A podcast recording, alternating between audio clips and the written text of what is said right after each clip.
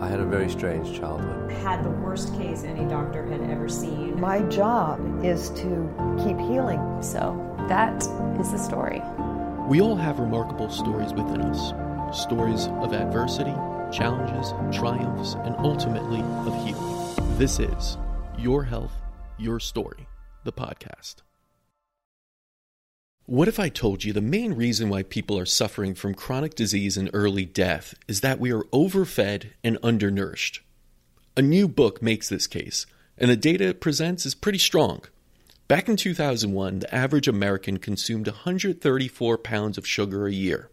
That's 756 donuts, 60 pounds of cake and cookies, 23 gallons of ice cream, 7 pounds of potato chips, 22 pounds of candy, 365 servings of soda, and 90 pounds of pure fat. And all of this isn't just leading to an obesity epidemic, it's leading to a serious deficiency of a critical group of micronutrients known as minerals. Today, we'll talk about the importance of minerals with a researcher who knows the subject very well. He's been on the show before, back in episode 29, to talk about the immunity fix, and he's back again to show us how to optimize our mineral intake for energy, longevity, sleep, and more. This is the story of the Mineral Fix with Dr. James DiNicolantonio.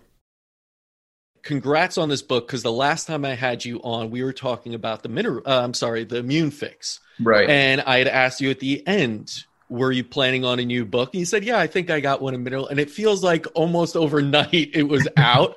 so I was Right. like, man, Dr. D Nick moves quick.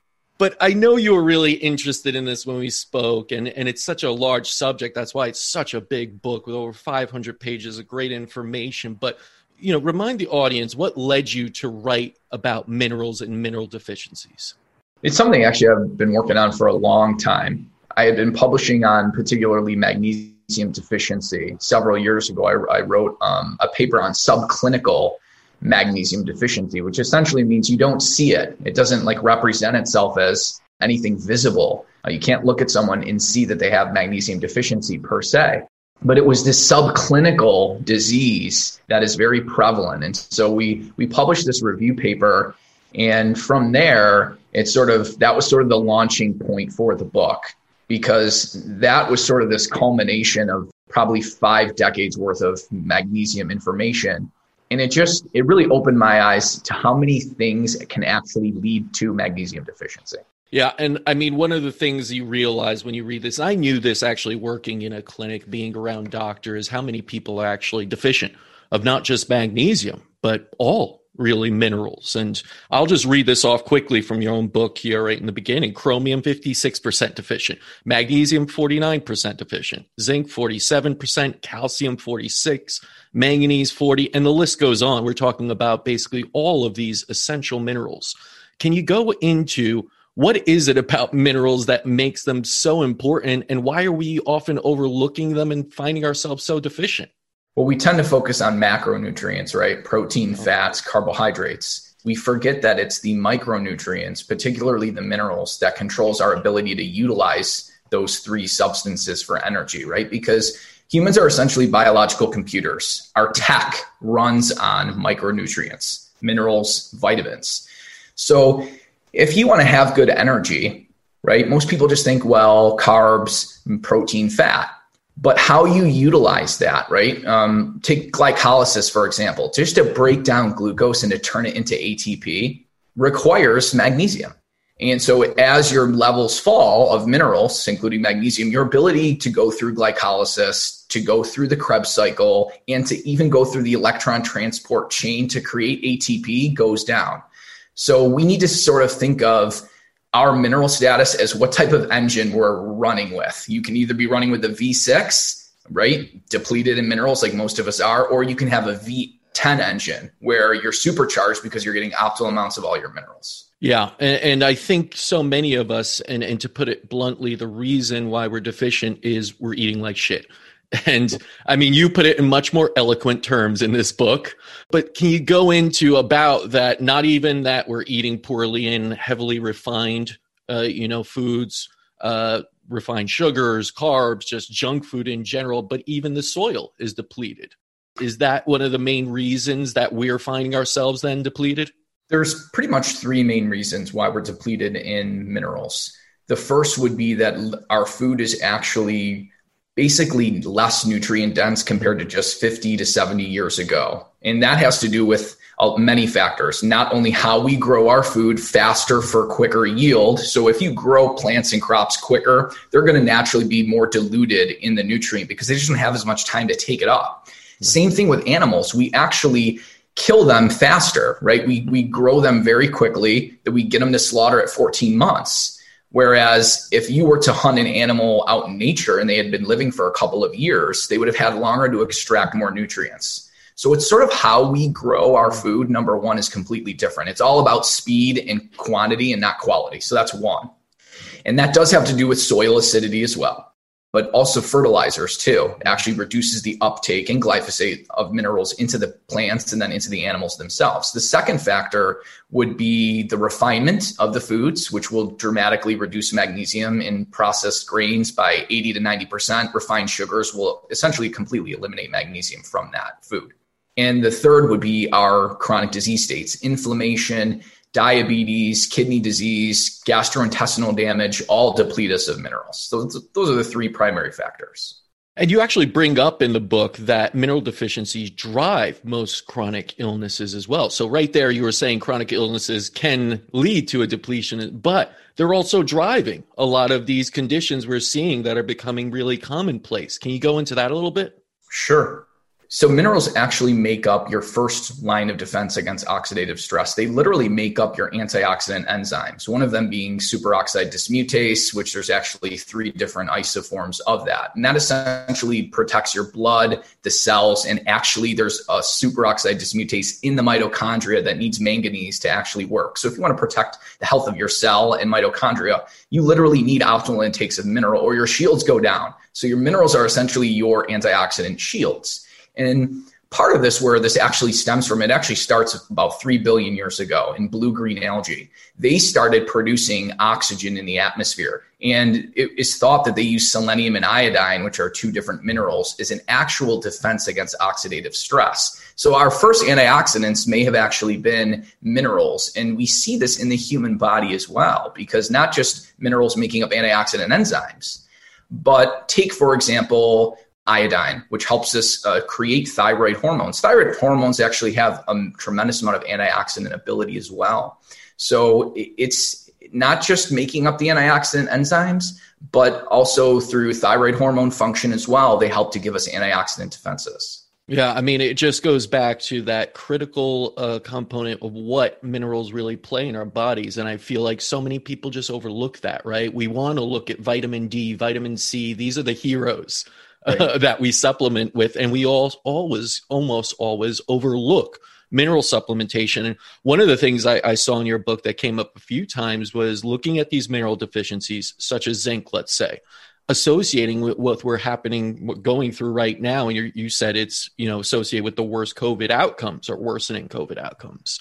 Why is it that a deficiency like uh, mineral zinc can exacerbate viral infection like COVID? Well, there's there's many factors, right? So our our immune cells themselves, the production of them, uh, how well they can actually kill viruses, depend on the micronutrient status of the body. They help drive the ability of these cells to even kill viruses. And then on the flip side, you have this inflammatory cytokine storm that can sort of lead to tremendous lung damage. And if you don't have good mineral status which would give you the antioxidant enzymes to suppress the inflammation that comes with killing virally infected cells, then you can cascade into this inflammatory cytokine storm. So it's this balance of minerals help you fight and kill viruses, and then they help you suppress the inflammation that occurs when they're killing viruses a lot of what goes into you know the minerals and how they work in the body is outlined in there and we know we're deficient. I want to go into how do we not become deficient? How do we become the proper range of minerals for us? And always you look to probably diet first right? So what are the, what are some of those foods that you're looking at for specific deficiencies that you could share with the audience? So most people are lacking in uh, things like copper uh, minerals like manganese, chromium, uh, as you had sort of read off this list. And so a lot of people, they sort of know the importance of getting calcium or even magnesium, but there's these other trace minerals that are found in organs that a lot of us are not getting. And I think probably the main issue is people just aren't selecting the right combinations of foods because mm-hmm. as we go in the book, the minerals have to be balanced. So if you get not enough magnesium, that can lead to calcium overload. If you don't get enough copper, that can lead to iron overload. So it's like if you if you're not selecting for foods that are going to give you copper that are going to give you magnesium you can get overloads in other minerals and so essentially that's the problem so how i like to do it is i always start with about 12 ounces of red muscle meat for protein iron zinc and b12 and then i build the diet off of that base because that's such a strong base and that allows you to sort of now get the trace minerals that a lot of people are lacking. So once I've covered that 12 ounces of red meat, I like to add in about a half ounce of liver per day. So the liver is going to boost your vitamin A, your folate, your copper, which a lot of people are lacking. We got to understand too that the bioavailability of nutrients in animal foods are better than plant foods as hmm. well. So I don't like to just solely rely on my 100% RDA, let's say, just from plants you, you should really have some animal foods backing it up. Once the liver has been added, now you're sort of lacking, you're still lacking manganese, calcium, magnesium. So you've covered the copper, the folate, the vitamin A. How do you get manganese? How do you get magnesium? How do you get calcium? Well, mineral waters are really important for, for the magnesium and the calcium because it's very difficult to get those nutrients in a bioavailable form if you're not consuming mineral waters. So I'd like to add that to my sort of animal based diet which also offsets the acidity of consuming animal foods. So I drink bicarbonate waters as well. And then on top of that, I do like to add a little bit of um, dark greens for um, potassium and magnesium. And then the other uh, piece of this pie here is manganese. And so you can either get that from mussels or you can do something like Ezekiel bread, which is just organic sprouted grains. So that's sort of how I like to build most of my diet and that's a well-rounded diverse diet uh, which which you really want to see. You want to see you know different colors different uh, elements all over the food chain. But one of the things you mentioned there mineral water and i know you you, you brought this up. Is gerolsteiner your favorite there? It is. Gerolsteiner is my favorite because because of several reasons. Um, when you're looking for a mineral water if you're on an animal based diet like myself you have to make sure that the bicarbonate is higher than the sulfate because the mm. sulfate is technically acidic. It'll pull minerals out of the body. And so Gerolsteiner has this high bicarbonate to sulfate ratio, and it has good amounts of magnesium, 100 milligrams per liter, and good amounts of calcium as well. And I have to say, it tastes delicious. It's by far my favorite. I put so many people onto it, so I, I, feel like I should hold stock in Gerolsteiner at this time, and maybe you should too now. Another food I saw in there that you listed that I appreciate myself so much and, and have come to learn it really is somewhat of a mineral superfood, but I want to get your take on it if it actually is or not, are oysters uh, you know, fresh oysters are high in zinc, iodine, other things as well. Would you consider that a mineral superfood? Yeah, oysters are great because they're very high. Um, they give a lot of copper. And, and again, that's a, a, very big missing nutrient, not just from the standpoint of we actually lose minerals when we sweat, and particularly copper. And we can discuss why that's a problem. But they are, if you tolerate them, they are really a, a huge nutrient powerhouse. The only other probably um, food that's higher in nutrients than oysters would be mussels.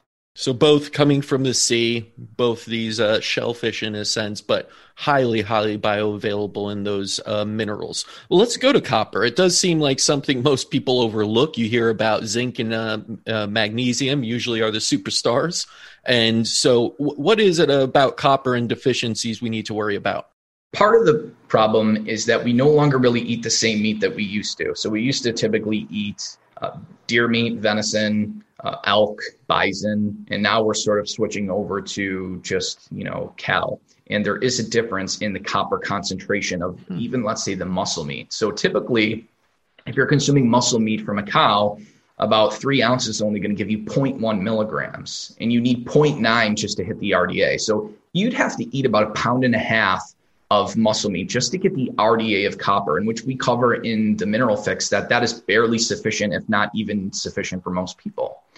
Whereas if you're consuming things like deer meat, elk, bison, that has at least twice the amount of copper.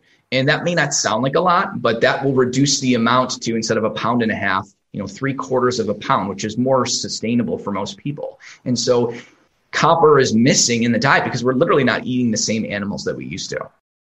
Mm. And that's something I've really been vibing on recently based off your work, other people's work, Carnivore MD and these, is getting into the variety of animals there are there. And of course, organ meats as well. I've enjoyed bison heart, made chili out of that recently. And, and it does have those, those uh, micronutrients and the macronutrients that you're looking for in a bioavailable range. Now, I know you've seen this and, and others have kind of gone on it's all about calories versus it's all about, you know, the quality calories. And I know you've had these sort of arguments in some ways about that. How against uh, are, are you at all looking at calorie intake as as some kind of a factor in your diet, something you should be looking at, or are you completely on the side of it's really all about the quality of what you're getting and looking at those micronutrients? I think it's mostly about the quality. Mm-hmm. And for example, again, if you're eating quality foods, your engine is going to be more powerful and it's going to be able to utilize that, that nutrition differently. If you're eating junk food, then it's going to mess up your hormones, increase fat storing hormones. You're going to literally do different things with the same amount of calories that you're eating. Now, of course, there's a certain point where if you do overconsume, then you're going to start gaining weight. But the but the point of eating real foods is is that it provides you with the new nourishment that will help reduce the cravings. So it's sort of like quality food drives less food mm-hmm. intake.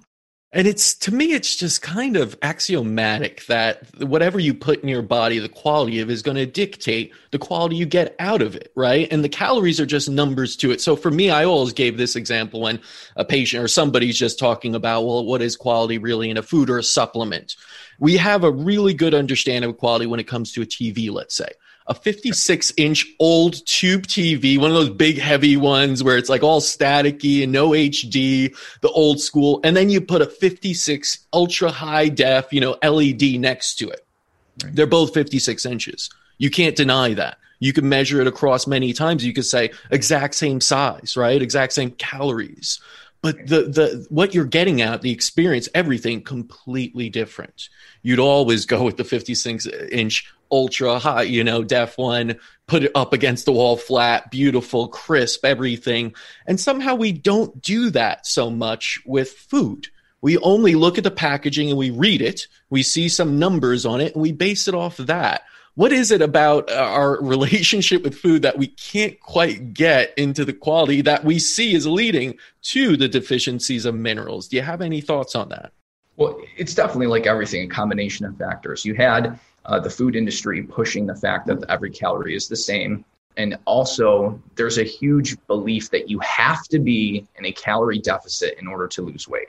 And that is depends on your baseline. So if you are someone who is already somewhat overweight, you do not have to be in a calorie deficit to lose weight. If I take you and you're 15 pounds overweight and you're, let's say, consuming 3,000 calories of junk food, I can still give you 3,000 calories, but of fresh you know, real food, you will lose fat and you will lose weight despite not being in a calorie deficit. So that that's the key. So there's this huge misconception that it really is all about calories and you have to be in a calorie deficit. And that's just simply not true. Yeah. And again, I, I think, you know, you're seeing it yourself with these ideas of how much mineral, the micronutrient, really bringing that out. And I think people see it as well because so many people just count calories, that's it, and they don't lose weight. They're not taking the other actions that are required to lose weight, even things like reducing their toxic burden, eating the correct foods for who they are. So it's never a one size fits all. And you do have to take a look at these things. Now, let's talk about how you can come to the realization that you're mineral deficient? Are there telltale signs, number one, that you'd be deficient in minerals? And are there any tests you'd recommend for people to find out for sure if they are deficient?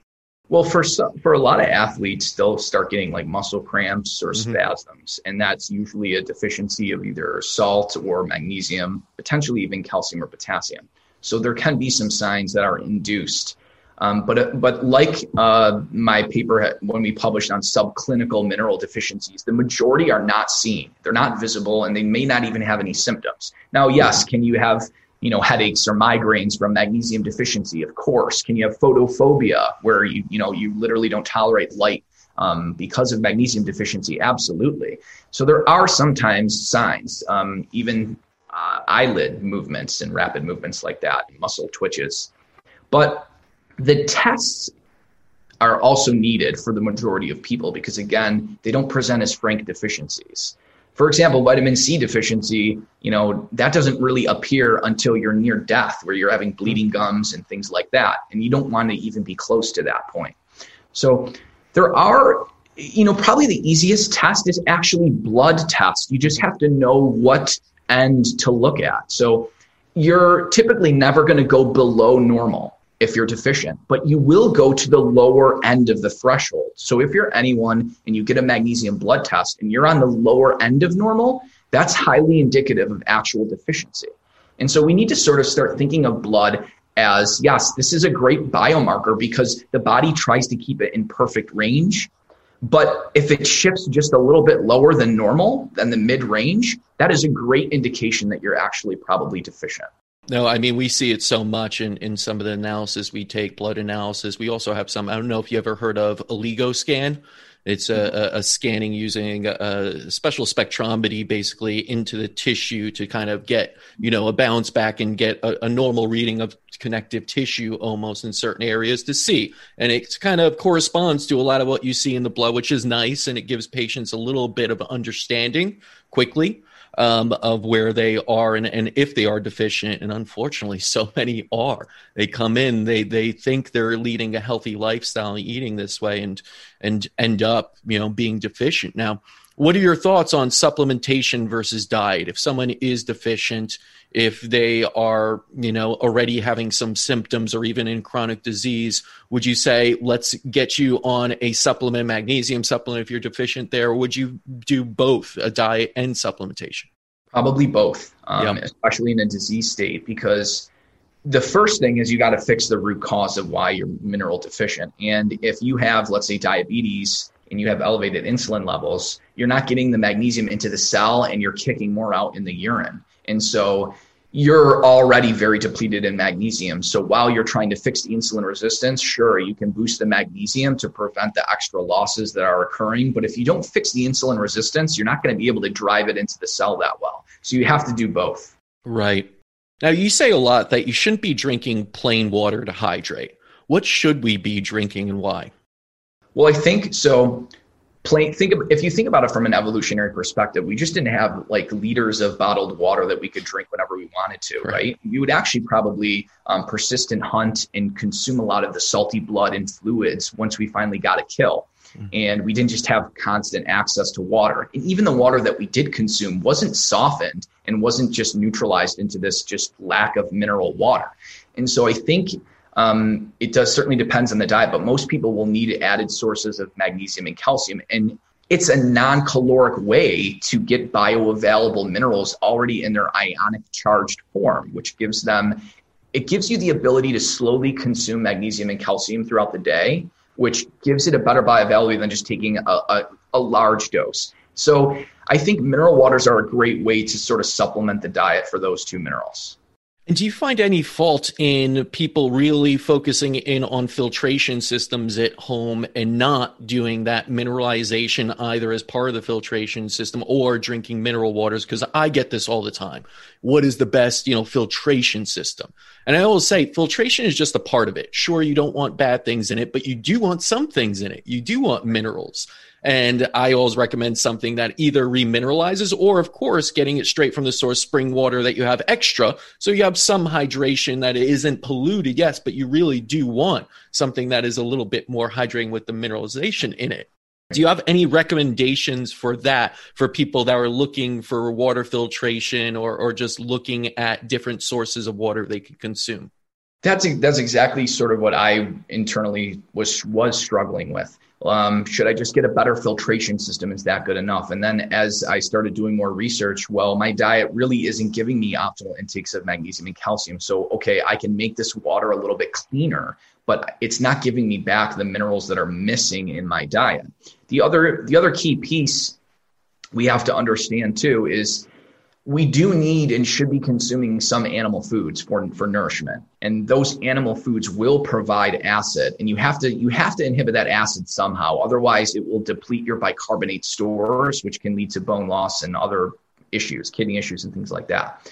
So most mineral waters natural mineral waters will bring that natural bicarbonate and it's a slow infusion. So you're not really suppressing stomach acid like taking large 20 gram doses of sodium bicarbonate. This is 1.8 grams per liter in this slow infusion that gets quickly absorbed because it's already contained within the water itself.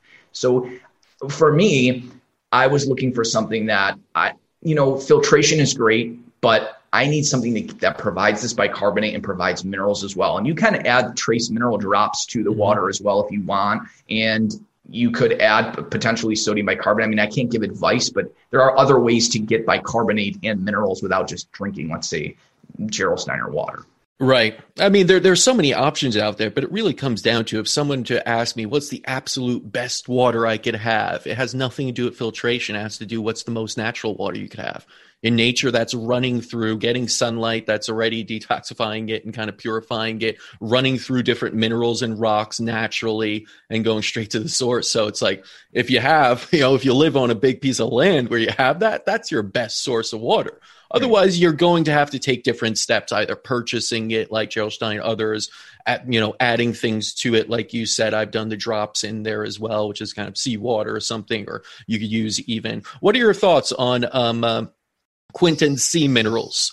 You know, where you have in those and you take in basically deep ocean uh, kind of mineralization that way. Yeah, there's good. There's actually some decent studies on deep ocean minerals and taking that for athletic performance specifically. And anytime you can get minerals in an ionic, already dissolved form, it's sort of like reducing your body's burden to get them into that form in the first place. Because really, the body has to solubilize those minerals first to get them to absorb well, or you have to put them on an amino acid, like a chelated supplement, to sort of trick the body into into getting it into the system.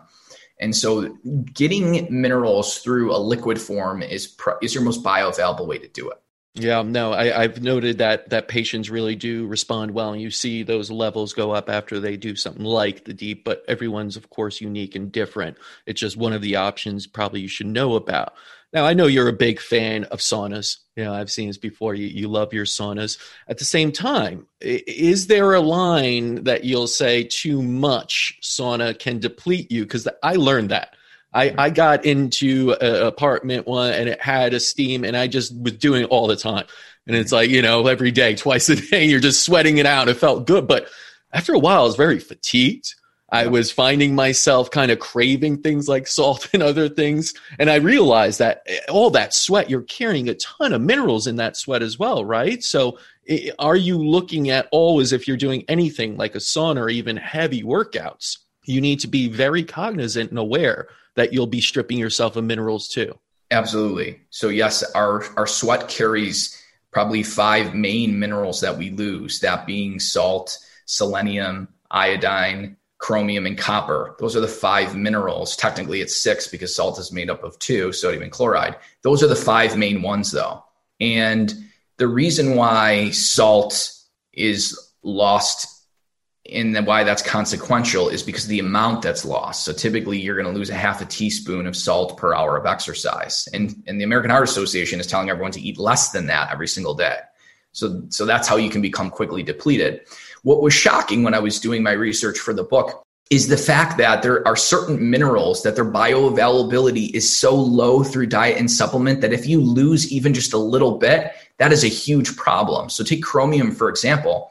The studies show that on average, we may lose about seven and a half micrograms. Now, that may not sound like a lot, but if we're only consuming 30 to 40 micrograms per day, that's already a decent amount of our intake.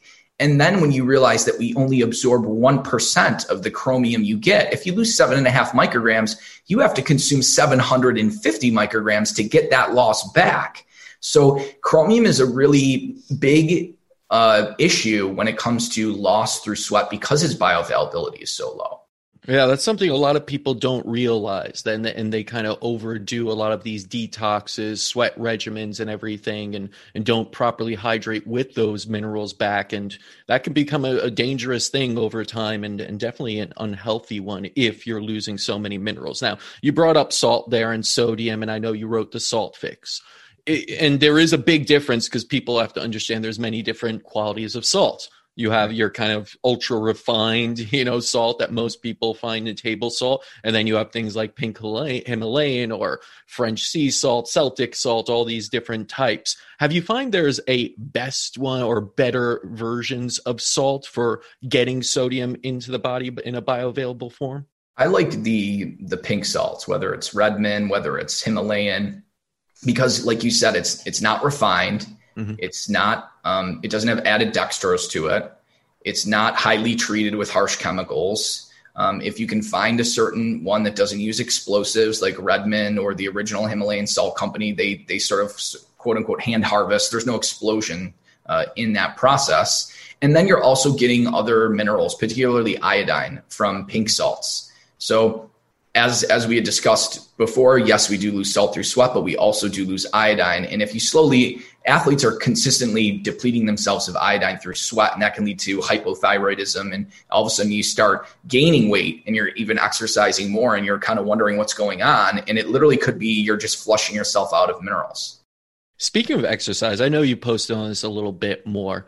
How, how, do you feel about cardio versus heavy lifting? Is there a way you lean more towards? Because I feel like we're a very cardio dominant kind of society where we push for that and really long spurts almost of on the bike or something like that versus others, uh, you know, X3 type people that are doing, you know, just bursts of, of just kind of, you know, more heavy, intense lifting. Where do you fall and where, where do you see the research? I think if you were only going to do one, you're going to get so much more benefits through through weightlifting, hmm. and because you're basically your muscle is your best glucose, you know, storage system, so to speak. It'll soak up a lot of the glucose. You become so much more carb tolerant and insulin sensitive when you have more muscle, and you're also building bone. And so we have sarcopenia that happens as we age. We have a decrease in bone mass, a decrease in muscle mass, and at, just as we age. So everybody should start lifting weights uh, if you can, and you start low and you build your slowly build yourself up. If you can then add on more sh- more shorter medium burst activity and work your way into higher um, intensities, that's going to be better than just let's say running three four miles every single day. No, that's good to know because so many people really we do live in this cardio dominant place and, and that's where people go to, especially for things like weight loss and others. But I think they're missing that that piece also. And this goes, I think, back to nature and how we we've lived for a thousand years with these bursts of trying to either catch food or very big excursion and then resting and allowing the body to go quickly sympathetic, burst, rip the muscles, open them up again, rebuild them, and then rest rather than just long periods of sort of intensity without really the rest or without true, true intensity to it. So good to know. Now, you've been posting a lot also, I see, on things like fasting, sunlight, these natural kind of positions for us and how that contributes to health. We also touched last time a little bit on purpose and mission. Where do you find spirituality in all of this? Because I see so many people posting on the kind of biochemical stuff and the sunlight, which is absolutely essential because that's even connecting you to nature more so. But spirituality in general, how does that contribute to your health or, or to others, and even what you know research may be diving into in this idea of spirituality, whether it's uh, meditation, prayer, or other things like that?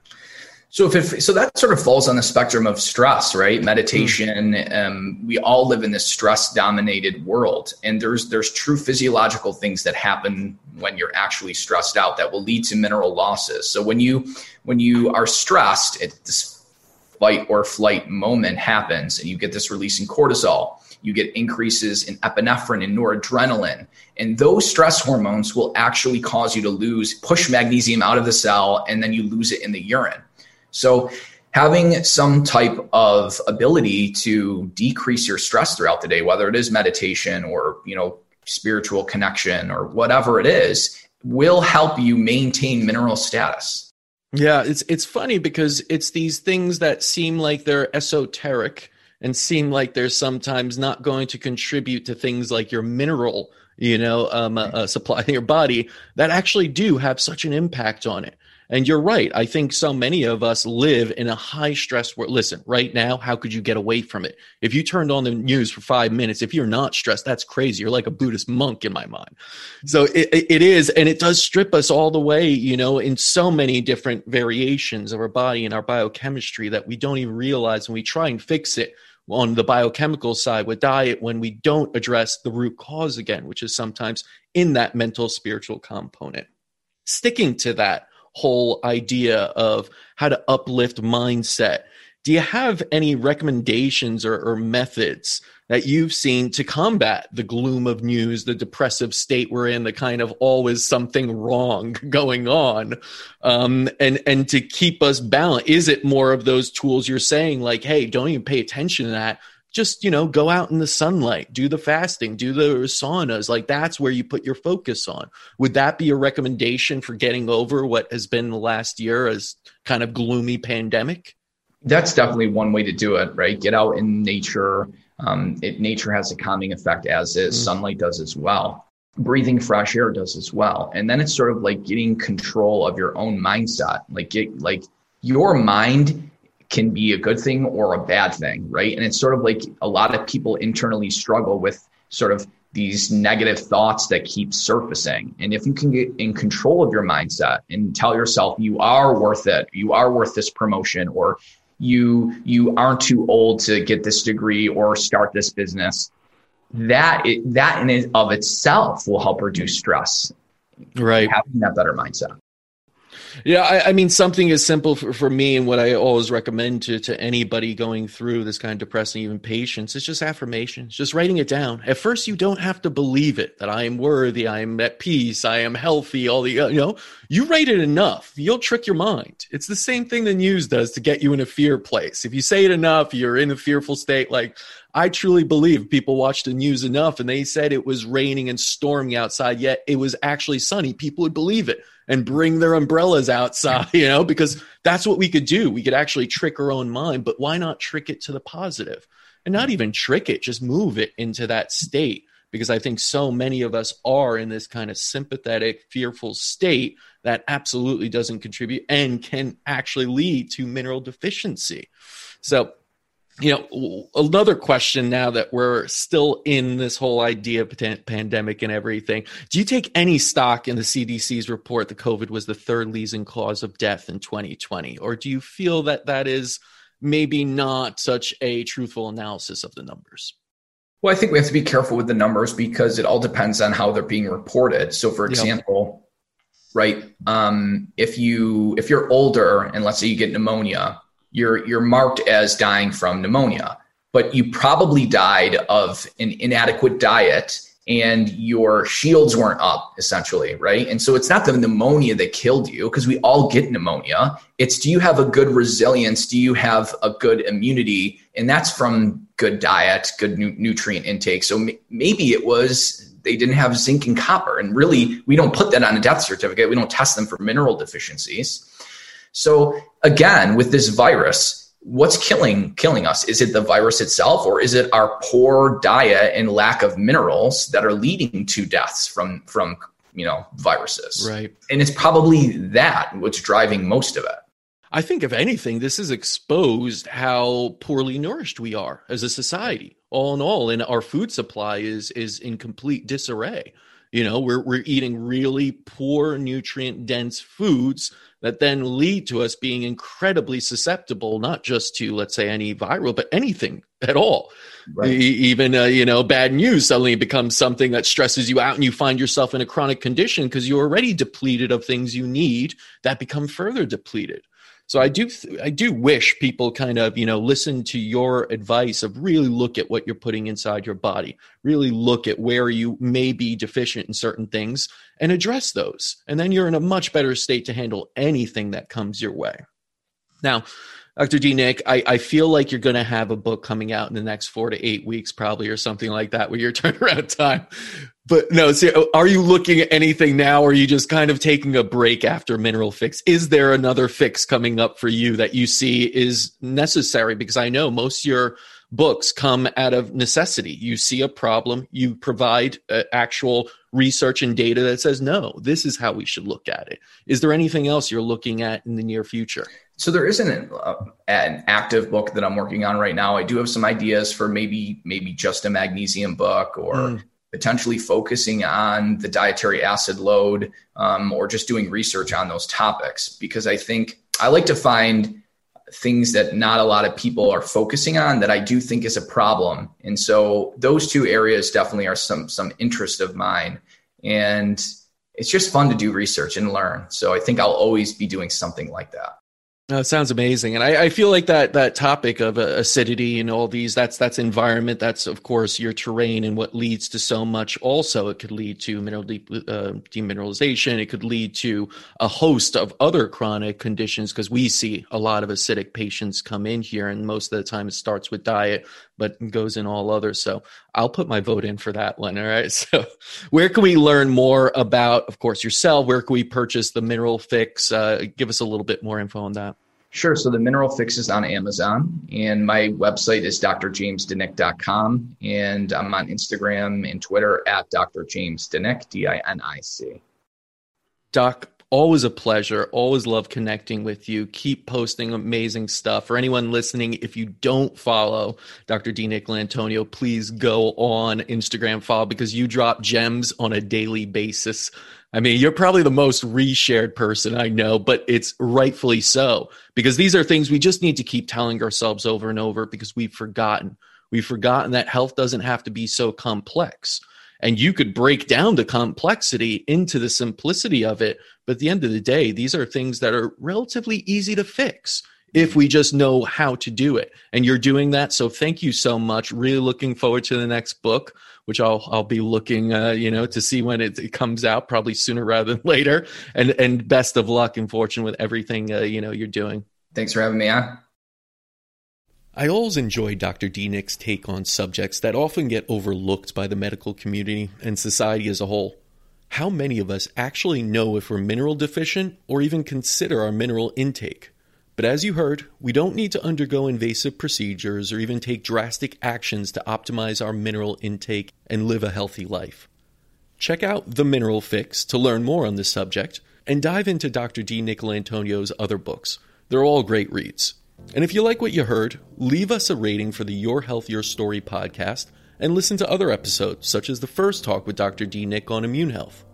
There's so much good information from the guests of this show, and the goal is to empower every listener to take control of their well being and live a healthy and happy life. Till next time, continue writing your own healing story.